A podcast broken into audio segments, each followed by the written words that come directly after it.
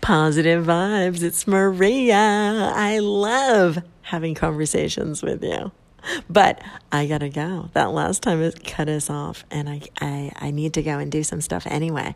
But um, thank you so very much for sharing my voice on your show. Because just like in the old days when there used to be echoes, right? Messages and those conversations with friends out here are the best way to meet more people, too. So I really appreciate you sharing some of your space over there.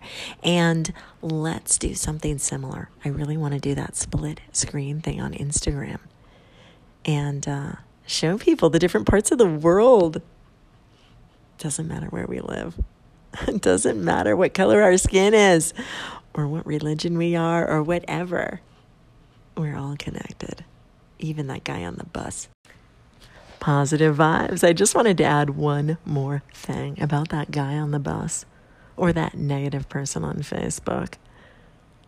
You know, if I try to convince that person to like me or to change his mind about being positive in the world. It's only going to aggravate him and make his negativity even more powerful because he's going to get defensive. So, not only am I doing myself a great service by blocking him, I am also, frankly, doing him a favor by blocking him.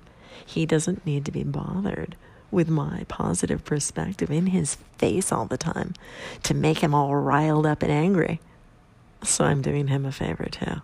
So keep that in mind, anybody out there. If you're trying to convince somebody that's negative to change their minds and to become positive, you know what? Sometimes, sometimes it's better just to leave them alone and walk away. Move away from the train wreck. sometimes they might change their minds on their own.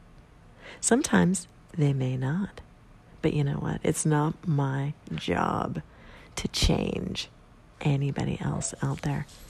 I feel like it's my job to find the people that are out there and help them become stronger. And that, that, my friend, is what we're doing.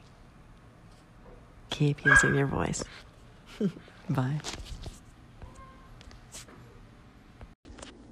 Positive vibes. Hi, it's Maria. I was just listening to your interview with Brett Wallace here. And can I chime in? Because I love the way he was talking about going about his day feeling grumpy and then something great happens.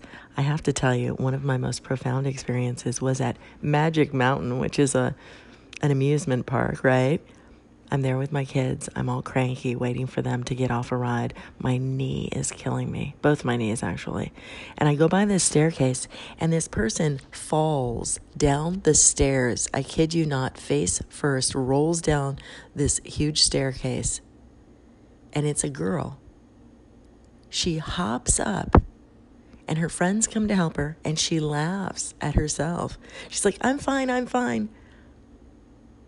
She was missing both legs. They were both prosthetic legs. And an arm. Her legs were prosthetic metal contraptions that I was shocked didn't fall off in her fall. They were still attached. What a wake up call for me. Thank God I have healthy kids. She was a, a teen, and thank God my legs, I could still walk on them okay. And she was so inspiring. And that was just really uh, shocking, and I'll never forget that. Nature does that to me as well, but this one was really so. I love that. Absolutely. Appreciation for what you have, looking around you, being aware, comparison to other people. with a different meaning to show appreciation for what you have.